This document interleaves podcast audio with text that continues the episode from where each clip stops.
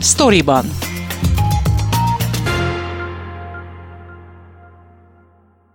Ez itt a Storyban, a Szabad Európa podcast műsora, amiben eddig megjelent cikkeink közül válogatunk olyanokat, amikről a szerzőket kérdezzük. Ezúttal Fazekas Pálmát kérdezem, aki Durst Judittal egy olyan tanulmánynak a, a szerzőjével, egyik szerzőjével beszélgetett, ami a társadalmi mobilitást vizsgálta.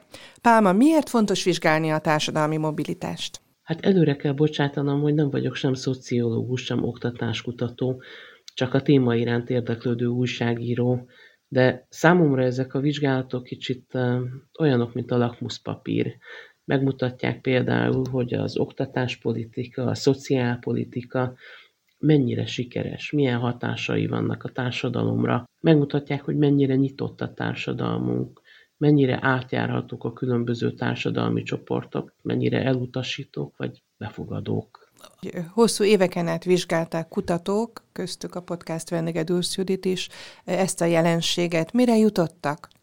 A társadalmi mobilitás az a jelenség a szociológiában, amikor egy személy vagy egy csoport társadalmi helyzete megváltozik. Ez lehet horizontális, amikor a társadalmi rétegen belül történik ez a mozgás, és lehet vertikális, süllyedés vagy felemelkedés. Ez utóbbit vizsgálja ez a tanulmány, amiről beszélünk, és valóban, ahogy mondod, hosszú éveken át, öt éven keresztül interjúztak első generációs értelmiségiekkel. Több mint 170 interjú készült, életút interjú, és ebből több mint 100 roma első generációs értelmiséggel készült ennek az összefoglalója az első, vélhetően lesz még belőle több is, hiszen nagyon nagy információ mennyiség ült össze.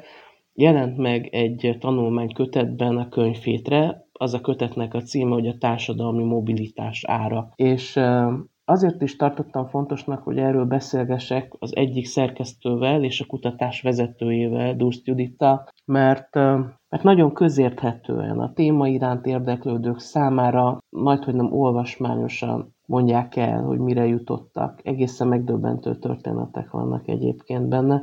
Tehát, ahogy mondtam, első generációs értelmiségiekkel beszéltek, és azt vizsgálták, hogy milyen ára fizettek azért, hogy elérték a céljukat, és sikerült diplomát szerezniük. Ez először furcsán hangzik, de valójában nagyon súlyos ez az ár, és minél mélyebbről jön valaki, és minél mélyebbről emelkedik ki, annál nagyobb árat kell fizetnie. Hogy másnap mondjak, az egyik ilyen jelenség, az, az az egyfajta partalanság. Az, hogy ahonnan kiemelkedik, oda már nem tartozik, de az értelmiségiek közé, ahová bekerült, még nem tartozik. Ugye ezt az egyik érintett úgy fogalmazza meg az életút interjúban, hogy magyarnak nem vagyok még elég magyar, cigánynak már nem vagyok elég cigány roma értelmiséget említettem, és ahogy mondtam, a több mint 170 első generációs értelmiségi közül több mint 100 a roma kisebbséghez tartozik, de Dustudi hangsúlyozta, hogy nem roma kutatás készült. Egyszerűen arról van szó, hogy a mély szegénységben élők között felülreprezentáltak a romák. Erről szeretnélek kérdezni éppen, hogy egyrészt az az egyik fő megállapítás ennek a kutatásnak, ha jól értem, hogy nem nagyon van társadalmi mobilitás, mint ahogy te is mondtad, aki a hova születik, eh, többségében ott is marad abban a társadalmi rétegben.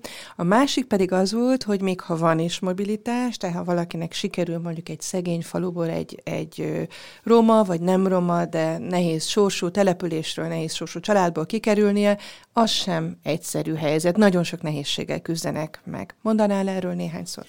Nagyon érdekes volt ez a beszámoló, amelyben elmondta egy roma interjú alany, hogy valamilyen társadalomtudományi szakon szerzett doktori fokozatot, és amikor hazalátogatott, akkor mindig megkérdezték, hogy milyen doktor vette öcsém, milyen a szakadt autóval jársz. Mire poénból azt mondta, hogy nőgyógyász, mert annak legalább van értéke a közösség szemében. A másik példa arra, hogy milyen sok pofon és kudarc éri ezeket az első generációs értelmiségieket, még elérik a céljukat. Egy egyetemen dolgozó roma első generációs értelmiségről van szó, akit amikor meghirdettek egy tanszékvezetői posztot, akkor a kollégája kapacitált, hogy ezt pályázza meg, mire azt felelte, hogy láttál te már roma tanszékvezetőt. Vagyis úgy gondolja, hogy eleve sikertelen lenne ezt elérnie. Mások arról számoltak be, hogy fölveszi mondjuk egy multi, egész jó pozícióba kerül, de igazán döntéshozó helyzetbe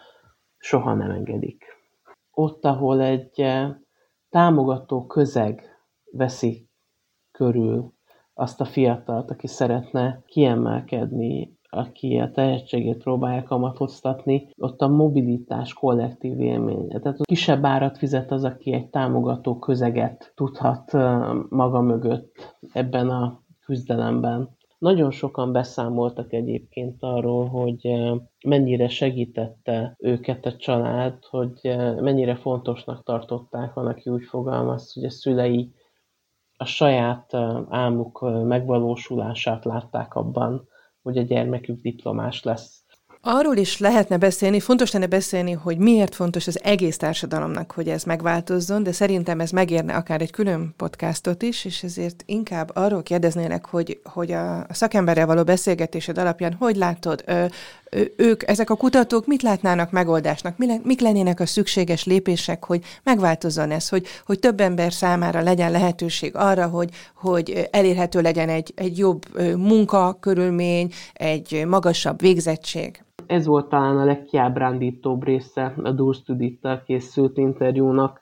Magyarországon számos kutatás készül a társadalmi mobilitásról. Ezeknek a kutatásoknak következtetései nyilván elérhetők a döntéshozók számára. A kormány azt mondja, hogy milliárdokat költenek pontosan olyan oktatáspolitikára, amelyre a kutatók szerint is szükség lenne, vagyis a szegregáció megszüntetésére az oktatásban, a felzárkóztató oktatásra. De ennek valahogy nincs látszatja, már pedig erre lenne szükség. És hát pontosan tudjuk, hogy az oktatás is az a terület, amelyben, ha hoznak ma egy döntést, évekbe telik, míg annak a hatásait érzékelni lehet. Illetve, ha jól értem a, a beszélgetésből, a podcastból, fontos lenne az is, hogy speciálisan felkészült pedagógusok juthassanak azokra a településekre, azokba az iskolákba, ahol halmozottan hátrányos helyzetű gyerekek vannak, és kevés van ebből a szakemberből, vagy nem jutnak el oda pontosan a részben a szegregáció, részben a pénzhiány miatt. Tehát ez is egy út lenne kifelé ebből a helyzetből.